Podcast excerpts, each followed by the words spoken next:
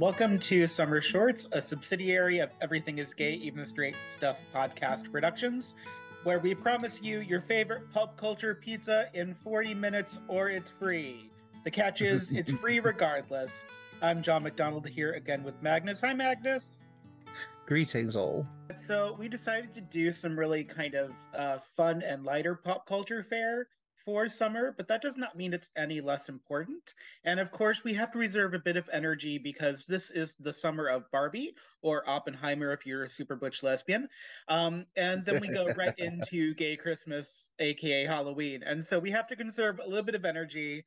Um, but we're both really excited about what we're going to talk about today. So we're going to start off with what seems like a really big topic from the outset, uh, but I think we can do it in 40 minutes or less. And we're going to talk about mm-hmm. not Nanny, from the BBC, but the nanny from the US. You have to add the the mm-hmm. in because nanny was a program in the BBC. Yeah.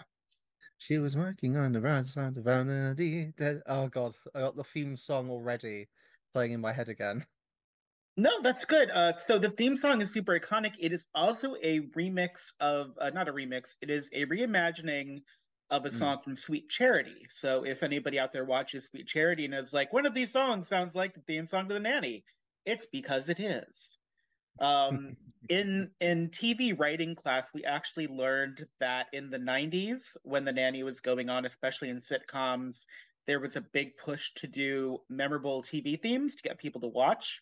So like Family Matters, The Full House, The Nanny, even kind of Sabrina and Boy Meets World they all had these really um the, the theme songs were made to be remembered and they do mm-hmm. uh and the animation with the nanny theme i think is really interesting too because we don't see the animated opening in many other non-animated shows um mm. i tried doing it as a costume once it's really hard to get that zero inch waist that they gave fran in the opening um, oh, yeah. Oh, yeah. As well as the as well as the sheer flatness, of course. Oh yes, well the sheer flatness wasn't that hard to achieve. Although I have a lot of personality, so I had to subdue myself. Um, so this is a show that ran from 93 to 99 it did six years uh the last year is one of the probably least liked of the show and fran talks about it so Fran Drescher wasn't just the star of this show as Fran Fine; she was also the showrunner. Uh, and there was a lot in The Nanny that was done with a lot of intention, uh, both on her part and the part of the other showrunners. And the first one was is the will they won't they aspect, which is the thing people remember about The Nanny the most usually. Um, is the will they won't they? And Fran Drescher talked about this in, in an interview either before or during the 2016 reunion uh, where she talked about after season five, when Maxwell and Fran get married, they had to figure out what they were going to do for season six because that was the crux of the show for a long time.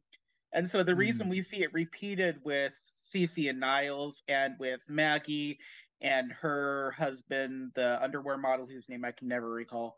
Um, you see that will they won't they again because that was pretty much not the whole premise of the show. There were lots of other things going on. It was very rich, but that was kind of the crux of the drama of the sitcom of it all. And so, in mm-hmm. fulfilling that in season five, it's a great finale. But then, what do you do for season six? So, I don't think season six is that bad. I think it's an interesting exploration. I think it does have some funny moments. I like the reveal of uh, Morty, who we'd only ever seen off screen.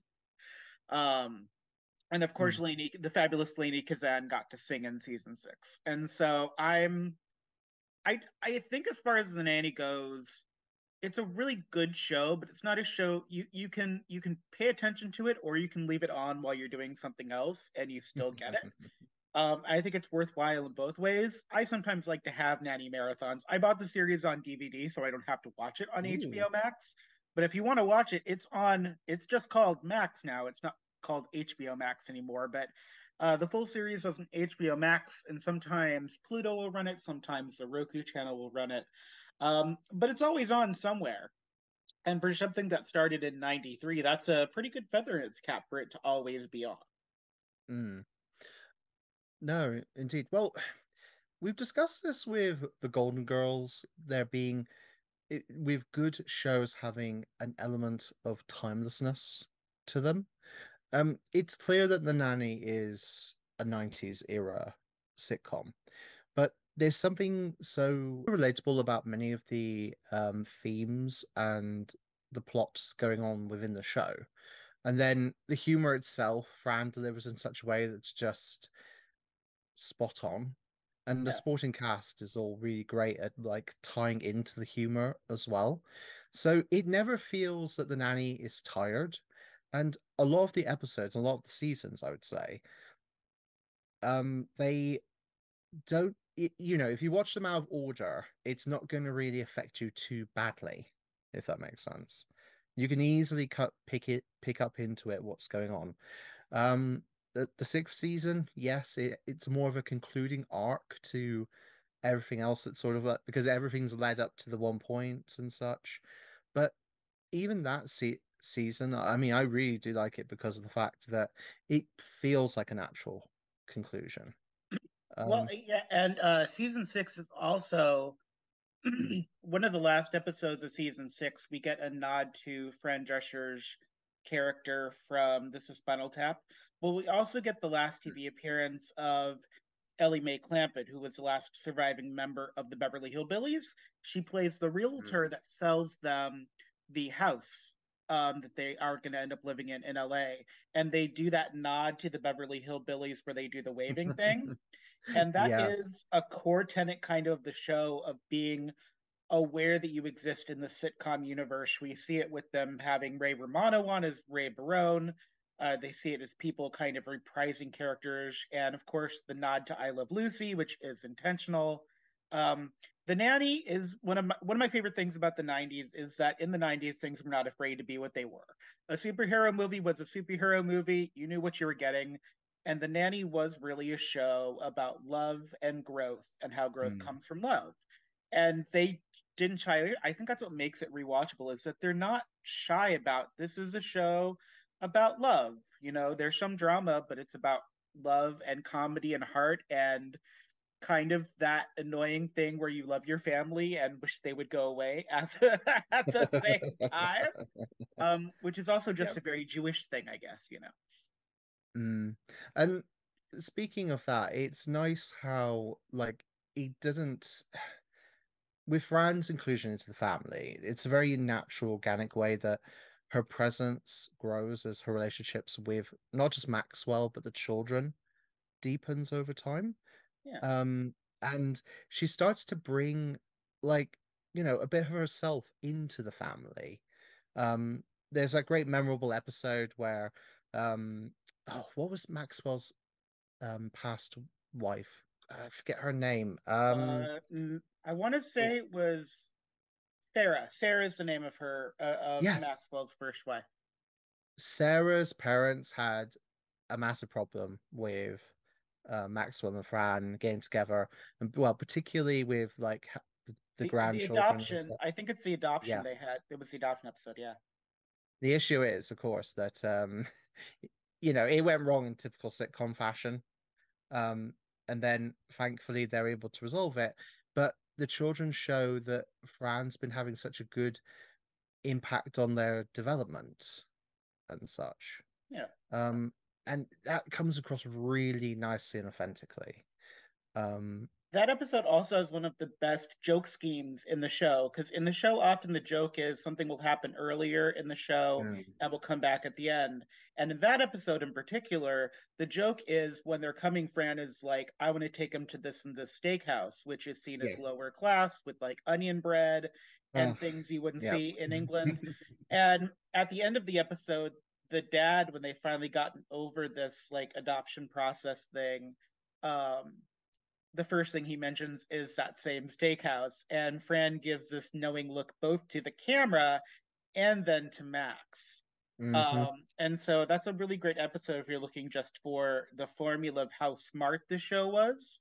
Mm. Um, the adoption episode has both the heart and the humor that they balanced really well. It's quite interesting that whilst there is a literal family at the heart of the show, it also feels like a show about found family and about having those people in your family that you choose to have so. And it's not really a matter of blood and such. It's more what whom you want to include. Yeah, and, and you get that even in the pilot too. Uh, mm. If you look at the pilot of it, even though they're in a smaller house and it is kind of distracting when you go from episode one to episode two, yes, you do get the sense of found family because the character of Niles could have been a very small part, um, but they mm. really made him someone very memorable and snarky. Uh, the part of Cece could have been very small, but even in that kind of frenemies context, throughout the course of the show, she's a very stable character uh, that we get to know. Um, mm. And in a way, in Fran pulling like the personalities out of the kids or tempering like mm. Brighton's need to be a gruesome young man. Um, yeah. Yeah, there is there is a found family aspect, not just with like Fran's mom essentially inviting herself over to the home to eat all their food. um, it's it's it's this thing where there is kind of this organic where your fan family can also be your blood family. It's just a matter of choice. And that's also a Jewish thing is that, you know, mm. for better or worse, your relatives are your relatives, oi, kind of thing.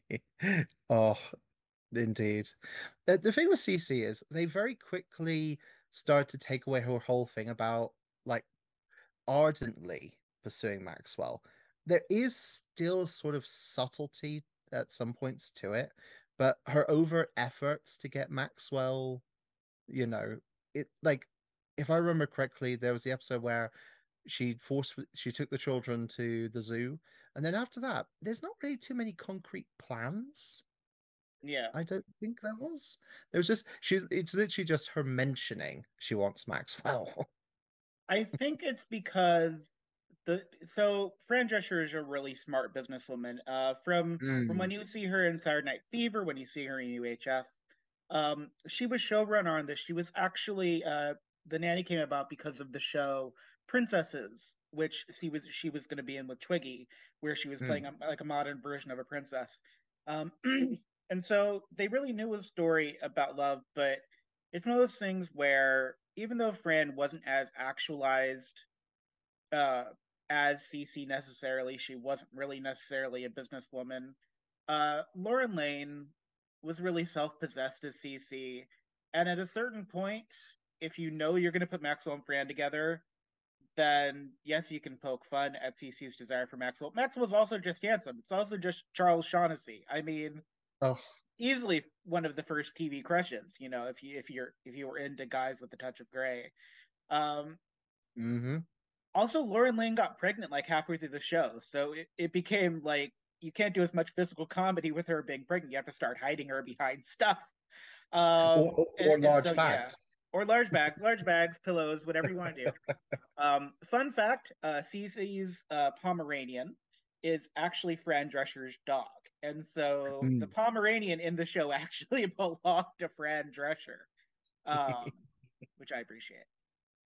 Mm, as you say, it's another great example of great writing and sort of working it in there, sort of to speak, like you know, in in-house jokes. And what I like is the fact that by the sixth season, uh, Fran and Cece's like disagreements were actually cooling down, and they actually started to find an aspect of like companionship and friendship, dare I say, in their interactions. So we see throughout the series, we see it at the end of season one, especially, is that mm. Fran really isn't just about dating and, you know, trying to be young forever. There's that aspect of her personality, but we see throughout the show that's not all she is. She does mm. kind of acknowledge that though she comes from this quote unquote lower class place, she mm. has a lot of class and style and personality, not just in fashion, which is what a lot of people think, but she does have ambition um she tries a whole bunch of things she gets the kids to mm. try different things she gets uh mr sheffield out of his comfort zone and so in a way she's an equal to Cece, even though she's not necessarily a natural businesswoman there's something about her where they can't really be rivals because they're just too different to be they're yes. they're too different to be best friends but they're too close to each other to be enemies it's very much a Dwight and Jim from The Office in a way. I guess mm-hmm. if there's if you want to think about it, but it's you know that she did come in as a rival to Cece, but it was clear from the pilot that she was yeah. so much more attractive to Maxwell than Cece was. Mm. Um, uh, they they mm. never did make Lauren Lane dowdy. They never made Cece like they did to Dorothy and the Golden Girls, where they kept telling her how ugly she was. Yes, they would make jokes about her, mm. uh, her visage, but they never dressed her dowdy. They never dressed anyone in the show dowdy. They did a fabulous mm. job with the outfits, even like the school oh. uniforms for the kids. Uh, but yeah, even in Lauren Lane being the unattractive second string to Fran Drescher as Fran Fine, they dressed her up in fantastically tailored clothes, very 90s. Lots mm. of like late shoulder pads, but that was just the 90s for businesswomen. Uh, I never felt like they played Lauren Lane as ugly, and I really appreciate no, no. that. They never played Sylvia Fine as ugly, even though they made jokes about her weight. It always felt like it was kind of in good fun, and it was never meant to hurt in the way mm. that mm. we hear, you know, in the way that we hear about um Bea Arthur as Dorothy, like walking out of the writing mm. room once because she was tired of six years of jokes at her appearance. It never felt like it got that mean spirited on the nanny. No. Very, very true. Um Cece was always wonderfully well dressed. Like yeah. she had a bit of a presence when she came into the room in her outfits. Um, you could believe that she was a ambitious businesswoman. Um, and then you take it like also she never struggled to get dates. Like when she wanted to make Maxwell jealous, she was easily able to get a string of men to date her. She was just focused on the unattainable. Yeah, which is fine. I would also focus on that. It's unattainable. Uh, uh, but it, that's also kind of the conceit of the series. In the I Love Lucy, Dick Van Dyke sitcom sort of way, you have to have something unattainable. Uh, you mm. need hmm. to have your Laura for your Urkel. You need to have like the boyfriends from the Facts of Life. You always need the tension of is uh, Mr. Roper, Mr. Furley going to find out under his company kind of thing. And so that rivalry kind of had to exist, but even when Cece had moved on to Niles, there's still a bit of that rivalry, and Cece always trying to come out on top. But that was just kind of her personality. And so you mm. can write female frenemies in a way that works because otherwise, then Cece is just another Val, and that doesn't work. You have to you ha- you have to write the characters so there's still a little bit of tension between them in order for it not to feel samey. And I think it mm. worked really well. It's it's really it's a well written show with a female centric eye. And I think that's part of why mm. the nanny does really well is because it's female centric, but it doesn't feel like patronizingly female. It doesn't feel like later oh, seasons of Drag Race feel to me now. Hmm. It, it doesn't feel like, even though it's female centric, it doesn't feel like the men are second fiddle. It just feels like they're, you know, they're as important characters, but they're not the centerpiece, as it were. I'd argue that Fran taught Brighton as much as she taught Maggie and Grace. We just don't mm-hmm. see it as on screen as much because we see really the most of the interaction with Fran and the children as Fran and Maggie, because that's the you know very mother daughter, very sound of music bonding moment and Gracie in that season one is just overwhelmingly a nutcase and like in therapy four times a week. And I'm kind of glad they tamped down on that.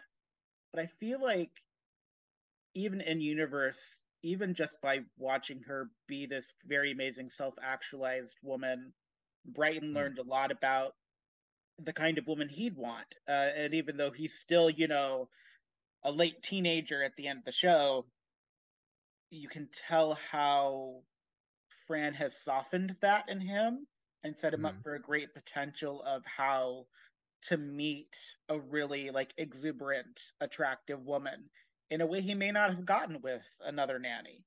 Um, because in mm-hmm. the in the pilot he's like sticking a knife, a fake knife into his chest to like die in front of Fran, and in the finale at the airport, he's like trying not to tear up as he senses mm-hmm you know part of his family off and it, it just it's a kind of a remarkable thing to look at in how the show was about love and growth, and I think that it didn't shy away from being about that because a lot mm. of sitcoms when they transition, like Boy Meets World, really shied away from that blood family yeah. element, and The Nanny really was about Fran became a member of the family and then just made it official by marrying in. um, yeah.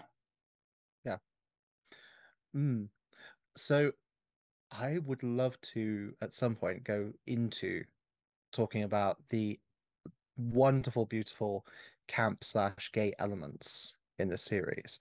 Uh, do you have um any other points to bring up at the moment? Um, I think at some point we should talk about Niles because I think Niles is a great segue. But I, I feel like the camp and the queerness of the nanny can I, I, there's something very camp and queer about the archness of a very snappy butler. So mm-hmm. I think that'll fit right in. So let's let's do some camp and queer. Let's talk about Shari Lewis Lamb Chop. Let's talk about Cher getting plastic surgery. Let's talk about that soft 90s glamour shot filter they used for all of their um, camera. I don't even know where to begin with the wonderful campness. Like, I suppose the best way to put it across is the way that they wrote camp and gayness into the nanny. It feels both progressive for its time, and but at the same time, there's certain elements that they had which were quite indicative of it being written in the 90s. Yeah. Um, so, for example, like um, Niles, he's as you say, wonderfully snarky. There was always a bit of like, is he, isn't he, with the character, to the point I think Fran brings it up in one of the episodes, if I remember correctly. Uh, um, yes, she does. It's it's in a very it's in that same gentle, braving manner. It's not a like meant to accuse, not to stand out joke, but it is a Broadway theater world. So you really couldn't mm. do the nanny without acknowledging the existence of queer people because that was who was making Broadway in 93. In fact, I'd venture Andrew Lloyd Webber, arch nemesis of Maxwell Sheffield, they might be the only two really straight men in the universe. And even sometimes Maxwell, you have to wonder about. So, yeah. There was actually, if I recall, um, several wonderful little subtle gay jokes with Maxwell. Um, well, he's all, he was also British, so in America, you were you might as well have been gay when you were British in America in the nineties. Yeah. Um, I, I, will say they did do a requisite lesbian episode where uh, Fran gets hit on by a lesbian, and that was kind of a '90s sitcom staple. They didn't quite mm. go as heavy with it as Designing Women went, um, and I believe, if I remember correctly, the Mira Sorvino from Romy and Michelle, if I remember correctly, played the lesbian that comes out. Uh, the guy that played Brock from Reba pretended to be gay in the episode he was in. Um, was that the male nanny? Yeah, the male nanny who would go on to play Brock uh, in Reba as the scumbag ex-husband. Uh, yes, he he pretend the episode he was in in I think it's in season one is one where he kind of pretends to be gay, but it's not as cringy as it sounds just saying it as a statement. Uh, even in that, there was a lot of attention to making sure it never felt like shamey against gays. It's just kind of one of those plot points where it's something a straight dude totally does in like a weird recess of their mind that will think they'll get the women, I guess. And it was a plot point in one episode of The Nanny. It exists. So. Mm. And to touch upon a point that I made earlier about that sometimes it felt like it was clearly writing from the 90s.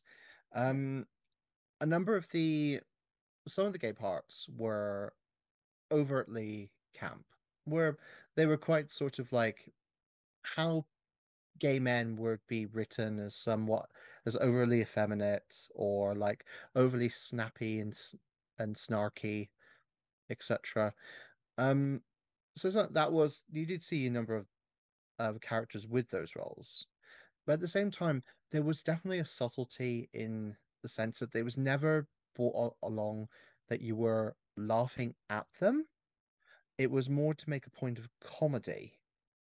Um, there was a great episode where Fran and Val moved together in a small flat. Um, because I forget why. I think Fran was having another. Fran was getting like people were eavesdropping on her dates, and she was like, "You guys, if you're not," eh, she was like, "Max, if you're not gonna marry me, if you're not gonna put a ring on it, you got to stop like flicking the lights on on the porch. I'm not 16, you know."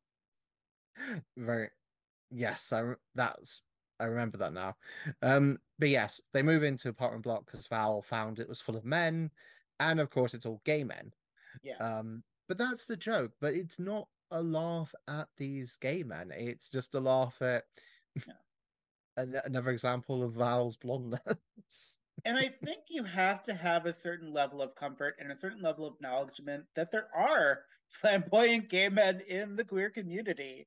And as long as yes. it's not so mean that it's like accusing them of being something they're not, there is a mm. place in humor to do the more swishy Oscar Wilde type gay. And I think the nanny the nanny's humor never felt bitter and angry again. And I think that's something where when you look at it, I can't think of an episode of The Nanny where sometimes I have this, even with the Golden Girls, where I cringe at the humor. Like, I can't think of an episode mm. of The Nanny where I dislike it so much that I have to skip it. And I have a couple of those episodes for the Golden Girls, even.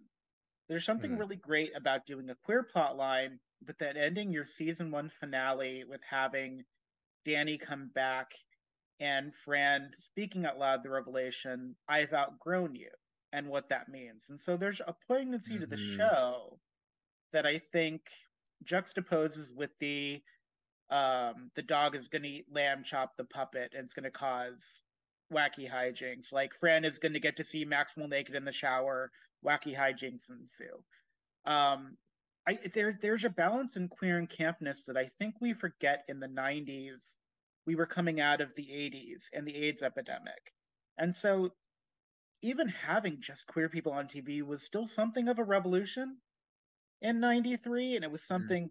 there was only certain ways you could do it. If we ever talk about Will and Grace, we'll talk about you mm. know, Matt Baum talks about this in his in his Will and Grace episode about how they had to push Jack so far and they had to reel Will in because of how people were perceived in queerness on TV. Mm. And so it's of its time, but it doesn't feel mean. And honestly, there are some queer people that are kind of bitchy, acerbic, and femme. And I don't think we should shy away from celebrating that. It'd be like the arbitrary, we don't want to celebrate butch leather people at Pride. Like, then what's the point? Um, as long as it as long as it's always about the character seems happy and self-actualized and they're not using it to beat mm. themselves up with. I'm okay yeah. with it. And in the case of the nanny that's not even the biggest queer thing for me in the nanny. The biggest queer thing for me in the Ooh, nanny is is is so every time Fran Fine came down that grand staircase and like took off her jacket and there was the most fantastic like outfit on it that was the most high end designer thing you'd ever seen for someone on her salary. That's gay for me. A dress made on sparkly M&M wrappers is gay for me. Like that is the ultimate. That's what kind of makes this show endure. Is the mm. fashion? Is this idea of this grandness? This idea of putting yourself in high society because you can actually pull it off, but be authentically yourself um, mm. There's a reason there's an Instagram called What Fran Wore that I follow, and that they sell clothes from the TV show. Like the wow. iconography of the show, the intention of the show to do just what I Love Lucy did in the 50s, which is what I did with fashion, as mm. well as with the sitcom. Um, it's kind of it's an amazing show, and the fact that it ran for six years, and even though it didn't win many awards, uh, it was a popular show. Like, and even with actors, because the amount of people that guest starred in one episode playing themselves or playing like a long lost family member, yeah, it's not, you can't even find them on the Wikipedia entry because there's so many. They've just got like a block of the most and then like and more. and it's really good. Even in the pilot, James Marsden, who we'd come to know as Cyclops beautifully and lovingly, among other yes. characters, is Maggie's first kiss, which sets off the drama of the first episode and really sets up the dynamic of the show. And it's so it's so amazing to have that be part of your history and to have that be mm. really iconic Broadway people's kind of mainstream moment. Um, made me happy, very happy. Mm. Oh yes, I remember the the amount of times that you'd see a famous face just pop up un- unexpectedly. It, if nothing else, that has some brilliant rewatch yeah. ability to it. Oh God, um, Whoopi was on the one episode. I think. I think wasn't she? Was she a marriage? No, she was a wedding planner or a marriage counselor. What was she? She was uh, the uh, wedding planner trying to get them to buy the pop up book that they were going to put at everybody's table, which had like the weird pop up bobblehead things. Uh, Ray Charles was on it as Yetta's uh, boyfriend, fiance, husband. People forget this in the middle of the show. Ray Charles is like in a multi episode arc for Yetta.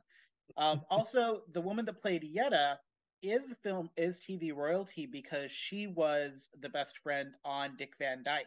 So when they make that one-off joke about Yetta thinking she looks like such and such woman, that's her referencing the character she played on Dick Van Dyke, um, mm. which was one of the first sitcoms with Mary Tyler Moore. Ooh, very quick mention whilst we still have time. Um, that something we haven't pointed out is the fact that it wasn't just Fran making connections with the children and their new family. It was, you know, Sylvia and Yetta were starting to make connections as well There's like, you know, in a way adopted um grandmother and then great grandmother. Yeah. Um especially I... when Yetta tor- tormented Brighton. There's a great episode, and it's only cringy now because it takes place in Atlantic City, so it's a, a uh, because it takes place at a certain hotel with a certain brand name I don't want to say. Mm. Um, but it's the idea of Brighton is a natural uh, like canasta or pinochle or this like really yes. weird old lady like card game. And it just makes me so happy that like there was a way in which they allowed the light of the children to shine that you don't often get for kid actors outside mm-hmm. of kid vehicles. So we saw it on Boy Meets World, but that was because it was about the kids. Uh, mm. The nanny still let the kid shine. And even though Grace uh, kind of in the final season had less to do, and they were bringing the twins in, it never felt like the kids being less focused meant they had less of a focus, if that makes sense. Uh, the way they blossom throughout the show is to be commended. It's great writing. Mm. So yeah. Indeed. Oh yeah, they all gain they all gain something from Fran's um sort of not tutelage, um, influence. Like Maggie's confidence, Brighton's sensitive sensitivity, and Gracie finding sort of her own calm, as it were. Yeah, and I think that's probably why that there have been 12 adaptations of The Nanny into foreign countries and foreign languages. Um, and all of these were sanctioned I, I don't know if they were all sanctioned by Fran Drescher, but they were all kind of helped by either writers or Fran Drescher. Can I run through the list of these countries that have done this real quick? Go ahead. Yep. So Argentina with La Niñera, Chile with La Nanny, Ecuador with La, La Niñera, uh, Greece, and I can't pronounce the one in Greece because that's in Greek. Indonesia did the nanny, but it was in Indonesia. Uh, in Italy, they have the nanny, uh, but they've completely changed the backstory. So she's Roman Catholic, uh, or she's Jewish, and uh, no, she's Roman Catholic. Um, in Mexico, wow. they have La Niñera. Poland has Niania. Uh, Portugal did Ama. Russia did a version called My Fair Nanny that was 173 episodes and it was so popular after the show ended in America. Some of the writers went to write, and the Russian version of The Nanny has like two separate seasons based on ideas mm. that didn't mm. make it into the American show. Wow. Um, like people in Russia loved My Fair Nanny. The show's amazing. Like I kind of want to watch it. It is um it's one of the first successful sitcoms in Russian television, and I would love to see it. Uh-huh. It did it did seven seasons.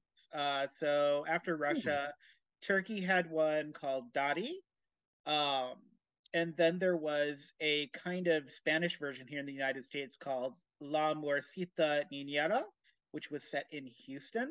Uh, and so all of these kind of had the blessing of the showrunner, and uh, there's a, about a million countries that it's shown in syndication in. But like countries love this so much, they made their own version. Um, and like Argentina, their version started in 2004, so it was much after the show ended. Uh, wow. And so I I love this idea of that this idea of love, but also this idea of desire really transcends you know language. And even though they kind of mess with the origin story just a little bit, it still becomes about the dynamic of this guy in obvious pain and obvious grief who's mm. missing his wife and doesn't know how to guide his children finds this woman who really has the tools even if she doesn't know the language but in the way she which she operates moves her into this world in such an organic way and also i love a woman that can eat and so i know that it's like maybe something people be like how did she eat all that food and stay so thin but like it's magic tv this is one of the yes. shows where it's not so much about continuity, it's about the magic. It's like the Golden Girls in a way, where it's about the magic, not thinking about how they afford the house in Miami. They wouldn't be able to afford now. Um, also, it's just fun. It's like I always say, yeah. we're allowed to have fun and also have heart. And I am I'm really glad that the nanny happened, and I think it's a really special show, not just for queer people, but for straight. But it's also a very special show for queer people. There's lots of queerness in it, and it makes me happy. Um, yes. Yeah. I, if I was, I was going to say if there was, if there's enough one element we haven't touched on yet, that's um, just shows like the sheer fun and campness of this show. It's uh, Fran's near religious obsession with Barbara. Oh yes, they never show Barbara. She never is a guest star. She's always off screen.